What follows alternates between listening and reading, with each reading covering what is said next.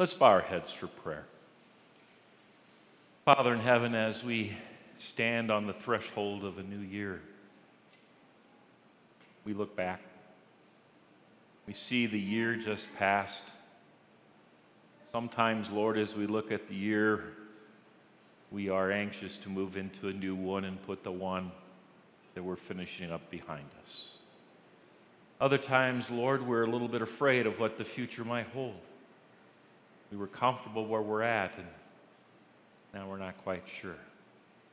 But Lord, you remind us that all things belong to you, including time, and that you work in our lives in a timely way.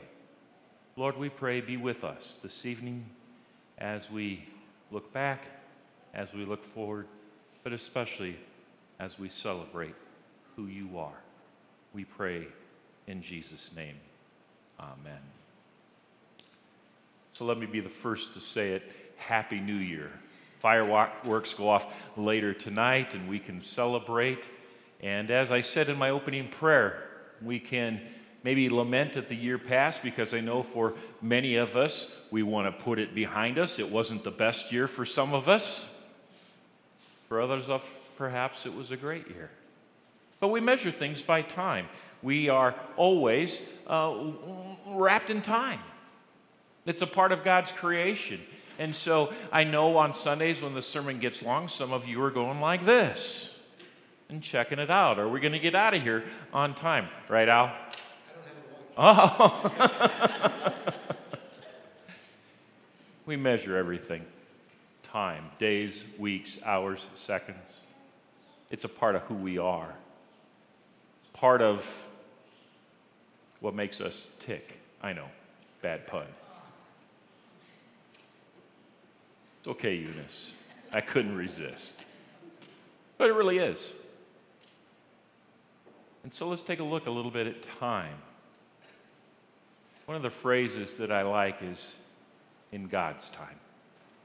I like the phrase because it, first of all, reminds us that it's His time. It all belongs to Him. He is the one who created it, who shaped it. We read in Genesis that He's the one who put the sun and the moon and the stars in the sky to measure the days, the seasons, and the years. It belongs to Him. And that's important for us to remember. The other reason I like the phrase is because it not only points us to the fact that it belongs to Him, but it also, in a roundabout way or sometimes a direct way, reminds us to be patient. That some of the things that we long for in life and some of the things that we hope for in life, it's all in God's time. And we can try to rush things and we can try to do it on our schedule, but sometimes when we operate that way, it's like we're banging our heads against the brick wall and not getting anywhere because we're trying to push it before God wants it to happen. And so it is this whole idea to wait upon the Lord and to be patient. So important for us. I think it's true when we when we study scripture, sometimes we come across a, a difficult passage and we keep going, I don't quite get it. And maybe we come back to that same scripture a year later and I still don't understand it. And then at the right time, we come across it and it's like God turns the light bulb on in our head and it finally makes sense. And we go, "Well, Lord, why didn't you why didn't you give me this insight before?" And he says, "Cuz you weren't ready. It wasn't the right time."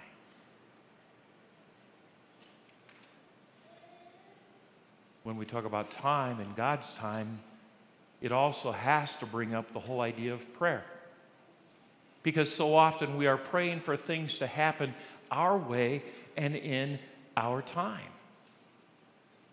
And God doesn't always answer prayers in our time. The old humorous way of saying it is God answers prayers three ways yes, no, and wait.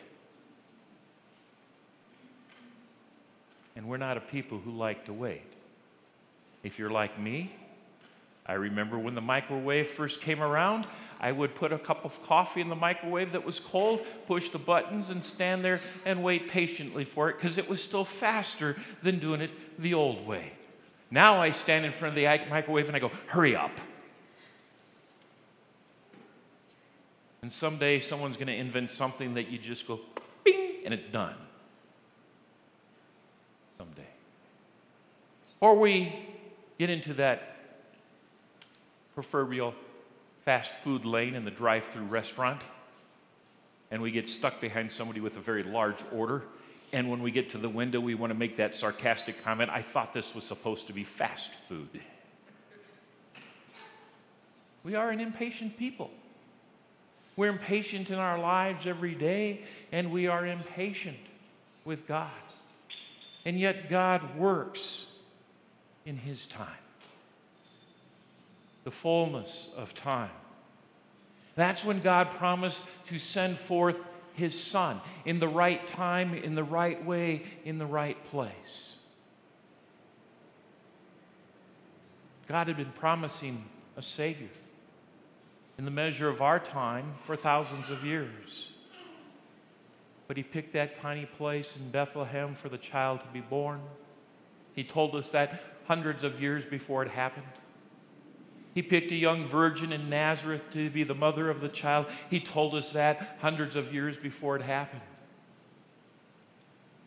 And we go, why wait? But God knows the perfect time. You see, for God, he knows when time is right and when we are to wait upon Him. God's timing is always perfect. Now we take back to our lives. It's hard to understand when we face illness or disease or struggles with our health to say that God's timing is perfect. In fact, sometimes we like to say, God, where were you when these things happened?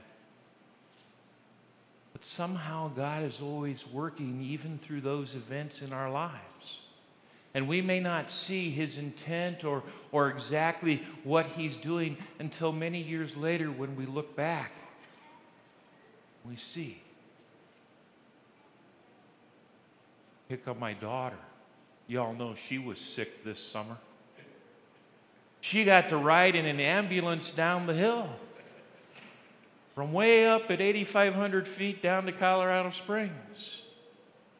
And apparently, while she's in the ambulance, one of the medical attendants is looking at everything and saying, You're going to have to live in a bubble. Your life isn't going to be very good.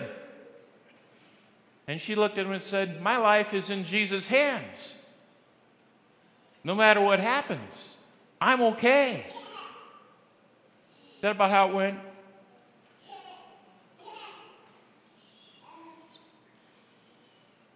Here she is. Right? No bubble. Because why? Her life is in Jesus' hands. My life is in the hands of Jesus. So is Rusty's and Penny's and Eunice's. All of our lives are in his hands.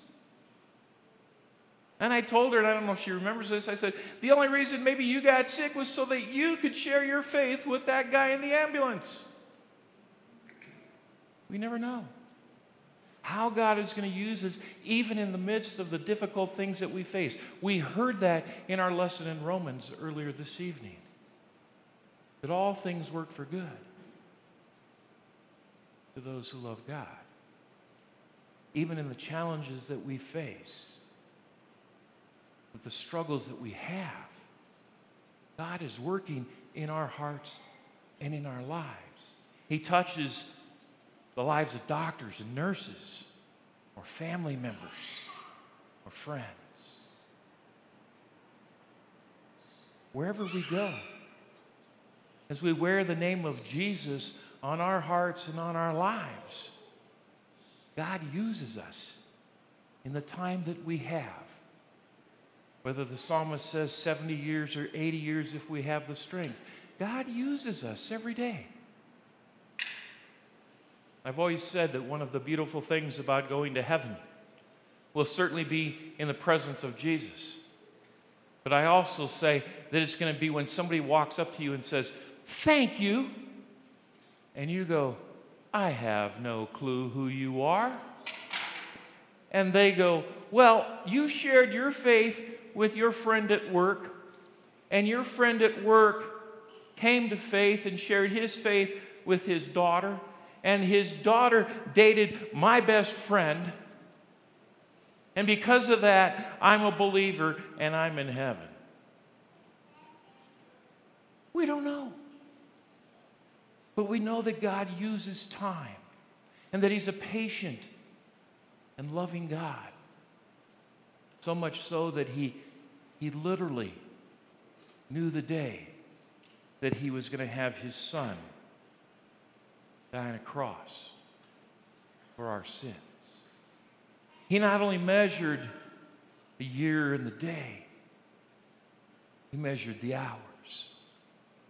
We see it in the account of his crucifixion on the sixth hour, on the third hour, on the ninth hour. Hour by hour, the account of the crucifixion of our Lord and Savior. This one that, that God sent into our world in the fullness of time to bear our sins on a cross in payment for us. God measures time from the moment we're born until the time when we go to heaven to be with Him. Time. What are you going to do with it? The year stands before us. What steps are we going to take? What prayers are we going to say? What things are we going to face? We don't know. But it's all in God's timetable, it's all in His hands. And that's what He invites us to do to rest in His hands and to know that He's in control and it all belongs to Him our lives, our salvation, time, and eternity. In Jesus' name, amen. And now may the peace of, of God, which passes all of our human understanding, keep your hearts and your minds in the true faith of God in Christ Jesus unto life everlasting. Amen.